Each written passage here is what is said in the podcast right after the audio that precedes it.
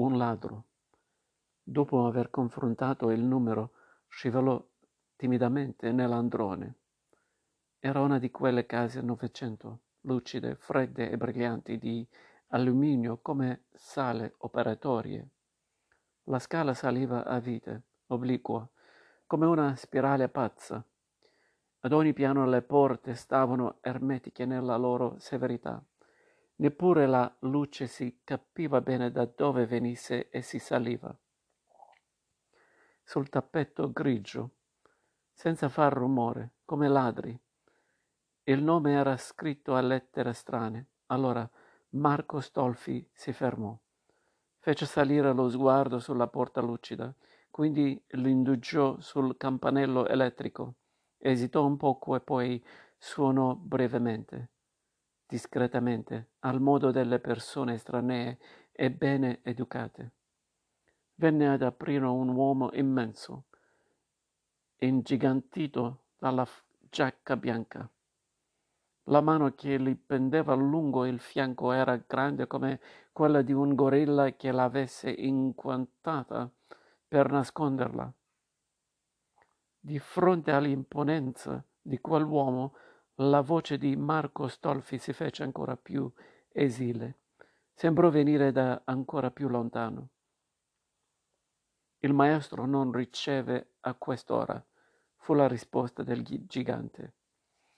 Potrei forse tornare più tardi, insinuò timidamente Marco. Sarebbe inutile. Il maestro non riceve oggi. Quindi aggiunse dopo aver scrutato la modesta figura del visitatore. Il maestro non riceve mai. Allora quello si fece più coraggioso. Entrò in casa e guardando con insistenza l'uomo dal sotto in su. Mi deve ricevere, disse. È una cosa importante. Il cameriere gigantesco parve seccato, tuttavia degnò di arrendersi davanti a quella supplice insistenza. Se mi vuol favorire la sua carta da visita, disse, posso provare, ma è inutile. Sa, guardi bene che è inutile. L'altro si tastò affrettamente la giacca con le mani rosastre. Sembrava smarrito. Non ho, non ho più carte da visita, balbettò quasi. Dica al maestro che c'è Marco Stolfi non mi conosce, ma è una cosa importante, assai importante, gli dica. Stolfi, Marco Stolfi, brontolò il gigante allontanandosi. All'altro dava fastidio che quello pronunciasse il suo nome così. Con malcontento glielo impoveriva. Seppure potesse impoverirlo ancora, S'accorse che il cuore gli batteva forte mentre ripeteva tra sé e sé le parole che avrebbe detto a Dario Cordero se questi l'avesse ricevuto. Così a farlo apposta quelle sembravano sfuggirgli o gli apparivano confuse, inefficaci, ridicole. Trasalì quando il cameriere gli regalò un passi. Il maestro lo riceve per cinque minuti soli, però lo seguì nel corridoio lungo e quello gli aprì la porta di contro. Fu forzato ad entrare e l'uscio si richiuse dietro di lui, senza rumore. Nella stanza v'era poca luce e Marco quasi non distingueva gli oggetti.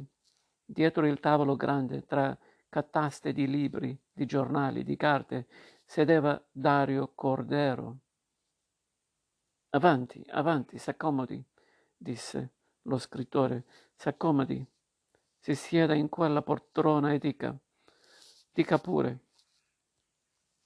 Forse Marco avrebbe preferito che quello l'avesse trattato male, come il suo cameriere. Si sedette in silenzio. Dario Cordero aveva messo gli occhiali e sembrava studiare il visitatore. Era un tipo comune ed interessante insieme.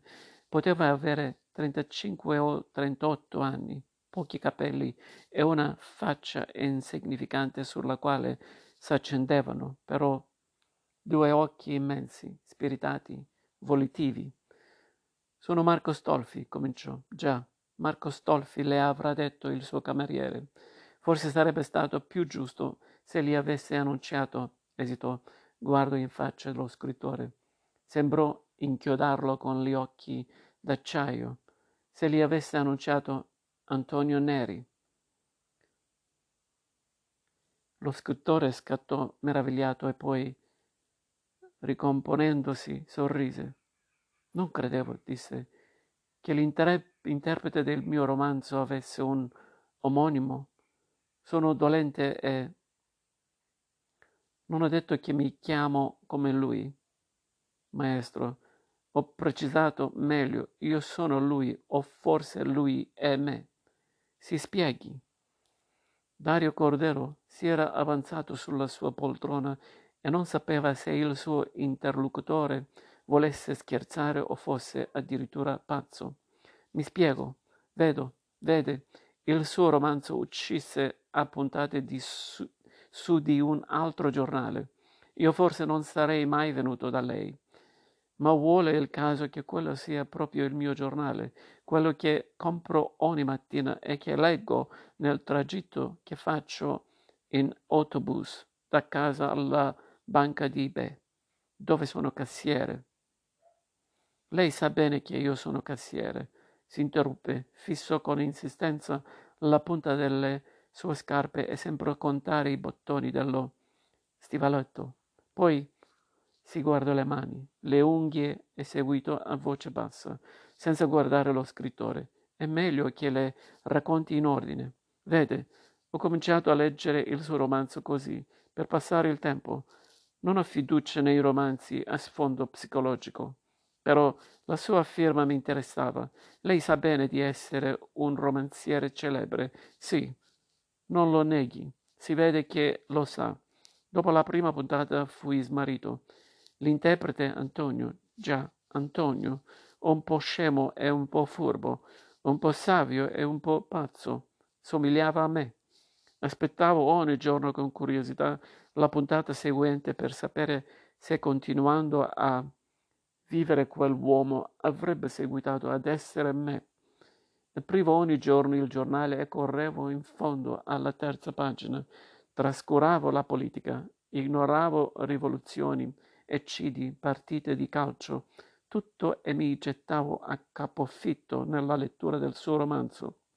Una volta, e sorrise vagamente, ricordo perfino di aver sorpassato la mia fermata e di essere arrivato, assorto, al capolinea. Ogni giorno Antonio era sempre più me, quell'infanzia promettetrice di grandi cose, il primo della classe, la madre indifferente, l'università, gli studi precisi, le rare avventure, la laurea e quindi l'inesorabile morte delle illusioni. Avevo sognato di diventare un grande uomo. Sono da 13 anni cassiere alla banca di Beh, pietoso, eh, ma forse a lei non sembra così pietoso, poiché ha avuto il coraggio di crearlo, lei, un altro uomo, uomo come me, di farlo vivere, di fargli soffrire tutto quello che io ho sofferto. Le sembra di aver fatto una bella cosa, scusi, creando un uomo come me, ridicolo, inutile, un vinto, per poi divertirsi col bisturi della sua psicoanalisi a frugarli nell'animo, a vendere le sue impressioni al pubblico fare soldi, molti soldi, ne deve fare molti poiché deve costare assai tutta questa baracca qui. Accennò con la testa la stanza intorno. Dario Cordero tolse la mano che aveva appoggiato sulla fronte e lo incitò. Continui.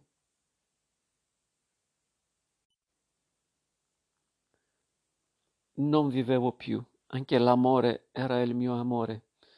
Antonio ed io amiamo la stessa donna. Che ironia.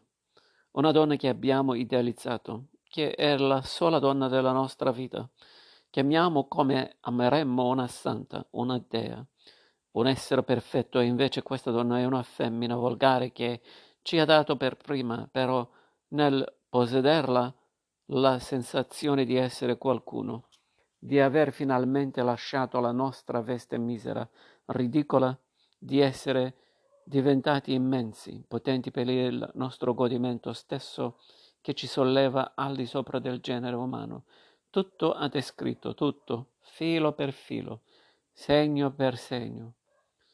Si direbbe che la conoscesse, lei, la mia donna, e a me come ad Antonio questa donna, lui la chiama Loretta, io, chissà, non importa. Questa donna chiede denaro. Non ne ho, non ne abbiamo, neppure Antonio ne ha, lei sa bene. Non abbiamo più nulla. Le ho dato i miei risparmi, ho, ho venduto il brillante che m'aveva lasciato la mamma. Ho chiesto degli anticipi, ma ora non so più cosa fare. Lei mi chiede denaro, sempre denaro ed io non ho più nulla, più nulla e lei lo sa. Allora per la prima volta guardò lo scrittore in faccia.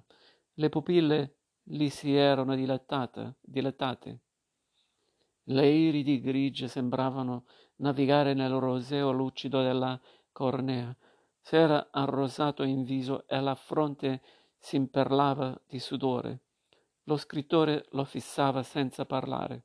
Ora, continuò Marco Stolfi, io ho la certezza che Antonio e io abbiamo lo stesso destino. O non so con che potere lei riesca a far muovere, come Burattini, il suo uomo e me nella stessa maniera. Ora io le chiedo di essere sincero con me. Lei non sa quello che soffro, la prego. Insisté e la sua voce si fece lamentevole. La prego, mi creda. Io non vivo più. Cosa farà quell'uomo? Cosa farò io domani e dopo? Vedo ho paura che lui sia costretto a fare quello che non dovrebbe per conservarsi quella donna, la nostra donna. Lei sa quale sarà il nostro destino, domani e nei giorni che verranno. Antonio e io precipitiamo e io ho paura. Paura di fare quello che farà Antonio e so che non potrò fare altrimenti. Lei sa quello che c'è nel nostro futuro. Lei può, può dirmelo prima che lo legga inesorabilmente scritto sul giornale. S'alzò in piedi, gettò un rapido sguardo intorno, quindi poggiando le mani sul tavolo e protendendo la faccia spiritata verso quella dello scrittore. Maestro, disse a bassa voce, mi dica, maestro, Antonio Neri, vero, scappa con la cassa? Successe una pausa. Lo scrittore era emozionato. Si calmi, gli disse, si calmi. No, no, maestro, non posso calmarmi, capisce? Non posso calmarmi. È vitale. Lei mi deve dire la verità, vede? Perché se lui ruba, capisce? Certo dovrò rubare anch'io. Dario Cordero non rispose. Si passò la mano tra i capelli e seguitò a guardare attraverso gli occhiali, che lo difendevano quasi la faccia stravolta del suo interlocutore. Questi insisteva. Se è così, maestro, la cambi. Cambi la fine al suo romanzo e forse cambierà il mio destino. Non mi faccia diventare un ladro. Non voglio rubare anche se quella donna mi chiede. Mi chiede denaro e non ne ho. Lei lo sa. Non ne ho. Dica, perché non risponde? Antonio Neri scappa. Noi scappiamo con la cassa, vero? Dario Cordero esitò un poco. Giocherellò con un lapis roso-blu e poi rispose senza fissare Marco Stolfi.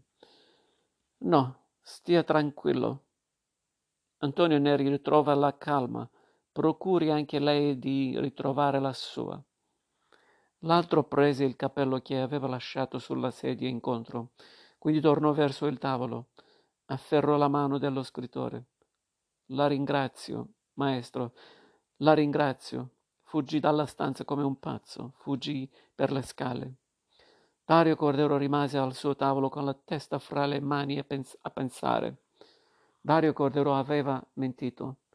Si era lasciato impressionare da quell'uomo, dalla concitazione che era nella sua voce, dalla follia che era nei suoi occhi. Si era trovato di fronte ad un esaltato, ad un pazzo e aveva cercato di tranquillizzarlo come poteva. Forse si trattava di una cosa passeggera. Forse aveva bevuto e non avrebbe mai fatto quello che aveva minacciato. Mai. Lo scrittore pensò al suo romanzo ed involontariamente fu soddisfatto nel considerare che il protagonista Antonio era così vivo che qualcuno si poteva riconoscere in lui, anche se quell'uomo era un pazzo, eppure somigliava un poco all'immagine che egli si era fatta del suo Antonio. Quella faccia da scemo e quegli occhi da folle.